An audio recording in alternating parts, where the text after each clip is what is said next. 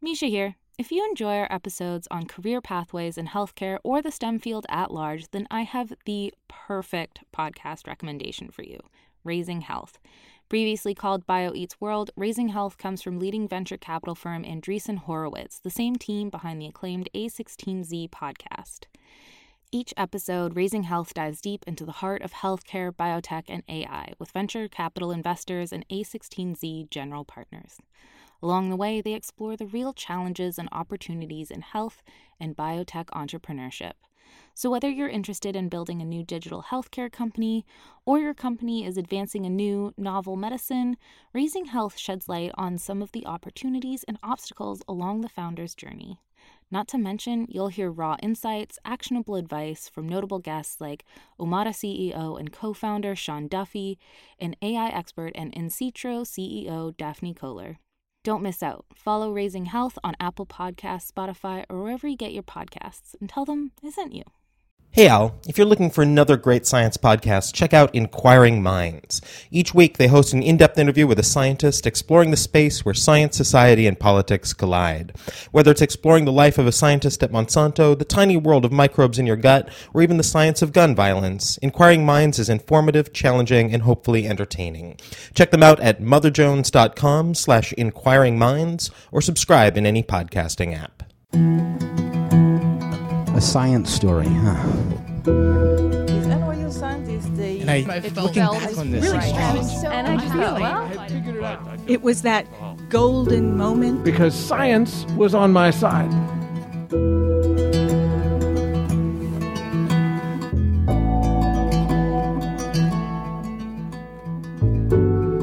Hey everyone, I'm Ben Lillie, and welcome to the Story Collider, where we bring you true personal stories about science.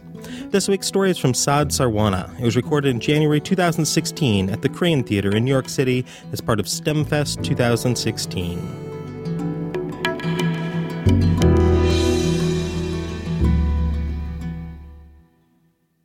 So I went to school in a very old, uh, in an English language speaking school in Pakistan, which was for, formed during the British Raj.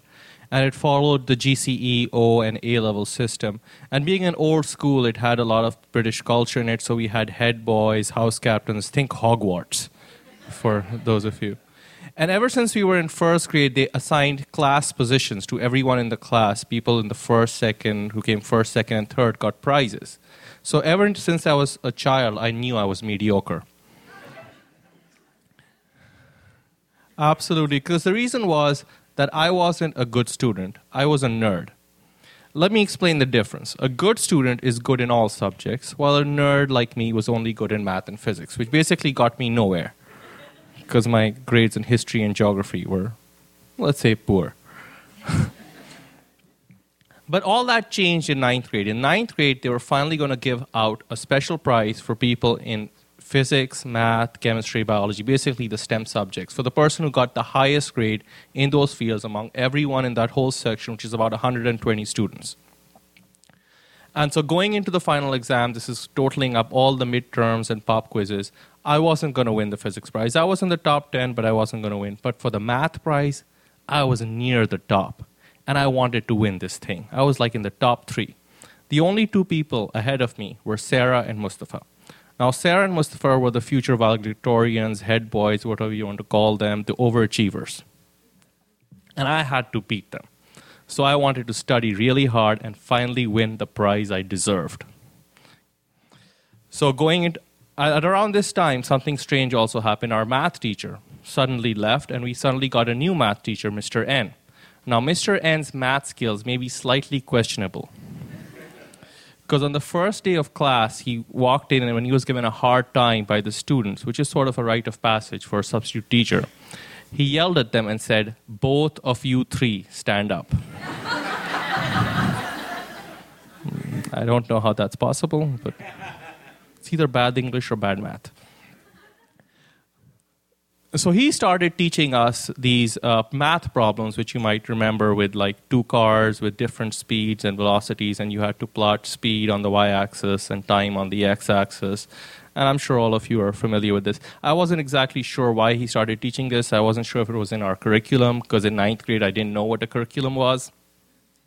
I later find out that he was actually substitute teaching the 11th grade also, and this was right in their lesson plan, so he just basically was teaching the same thing because he didn't know anything else. So, anything, this, this, these problems ended up appearing in the final exam. And I'll try to recreate the problem as best as I can. And there were two cars. One was accelerating, was moving, accelerating very fast, and going up to a speed of five meters per second in about five seconds. And car B was going up to a speed of 10 meters per second, but it was accelerating much slower. It was taking about 30 seconds to get there, and then they both moved at 5 and 10 meters per second, respectively. So if you had to plot this, you had to compute acceleration. Intuitively, you can understand one car is accelerating faster till it takes the lead, but the other car will eventually catch up because it has a final speed. And you have to find out the acceleration. And if you plot this on a graph, there's a point where the two car where the two lines intersect. And they asked a question like, what point, what time does car B overtake car A? And some people accidentally or incorrectly marked the point where these two lines intersected as the right answer, which is wrong because that's the time when both cars are the same speed and not the same time. So everyone in the class got this question wrong. Actually, most people got this question wrong, including Sarah and Mustafa. There was only one person in the entire class who got this question right. That wasn't me. It was Yasser. And Yasser actually had a brother in 11th grade. so, so, for the sake of my ego, I'd like to believe that that's how he got that question right. It might not be true, but it makes me feel better. So let's leave it at that. So I didn't know how to solve the question, which is actually solved properly with some algebraic equation, but I made some estimates and I gave an answer. And after the class, we were all confused, so we sort of talked to each other and we figured out that Yasser had gotten it right. And so the next day, the exam results come back, and I look at my grade, and I get I've gotten zero on this answer. And Yasser looks confused, and Sarah and Mustafa are, are smiling, and I'm like, what's going on? And what has happened is the teacher had mar- has marked the wrong answer, the intersection point, right, for everybody in the class.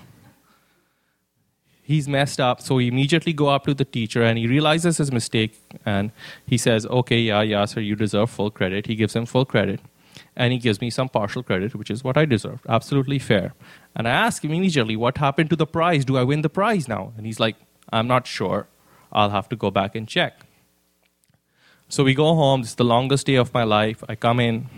The next day to school, I run immediately into the teacher's lounge and start harassing the teacher. And I don't know if this is like some sort of HIPAA violation, but he showed me all everybody's grades. He just, this is like, this is pre Excel, so it was actually on pieces of paper. He had everybody's grade written down, and you could clearly see that I'd come in third place.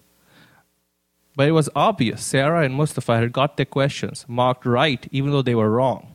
So all that had to be done was their grades had to be reduced back downwards, and I'd win my prize. This was my prize. All I had to do was get, the, get Mr. Rand to t- change the grades. But he refused to do it. He's like, I don't have the paper in front of me. I simply cannot do it. And I'm devastated. If everything was done fairly, I deserved that prize. I didn't want anything, ever. I just started breaking down. I was like in depression, all stages of depression. I was angry. I just went, stormed out of the teacher's lounge, and I went directly to the principal's office. And I just threw a hissy fit. I started crying. I'm like, look, it's my exam. It should have been done fairly. If he hadn't messed up, I would have won. You know, he's called in, the other math teachers called in, and everybody's trying to figure out a way which everything can be done fairly. And what they decide is they're going to ask the students to bring their exams back to be regraded. Now, this is what happens when you're arguing with someone who are like future head boys or valedictorians they actually listen to their teachers and they're organized. Me, you give me an exam paper, next day it's in the garbage in some bin, I'm not organized.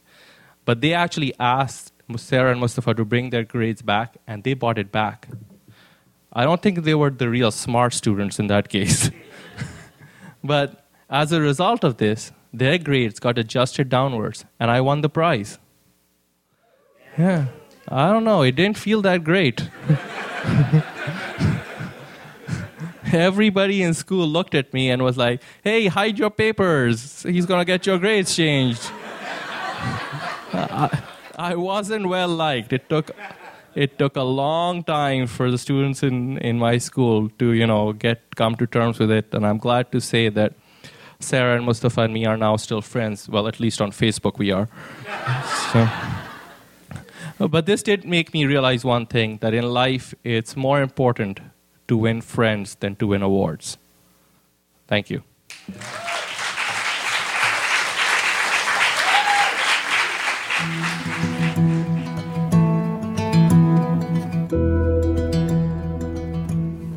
That was Saad Sarwana. Saad grew up in Pakistan and first moved to Canada and then eventually to the US to attend graduate school in physics. He's a professional physicist by day and an amateur stand up comedian by night. He co hosts the Science Channel show Outrageous Acts of Science. Season 4 starts to air in February 2016.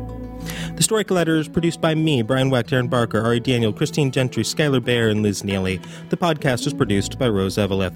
Additional help from Brooke Williams, Lena Groeger, and Justin D'Ambrosio. The theme music is by Ghost.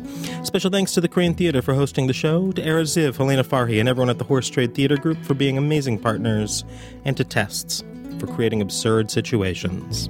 Thanks for listening.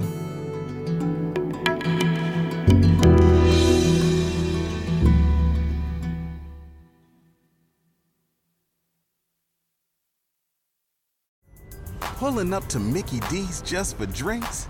Oh, yeah, that's me. Nothing extra, just perfection and a straw. Coming in hot for the coldest cups on the block. Because there are drinks, then there are drinks from McDonald's. Mix things up with any size lemonade or sweet tea for $1.49. Perfect with our classic fries. Price and participation may vary, cannot be combined with any other offer. Ba da ba ba ba.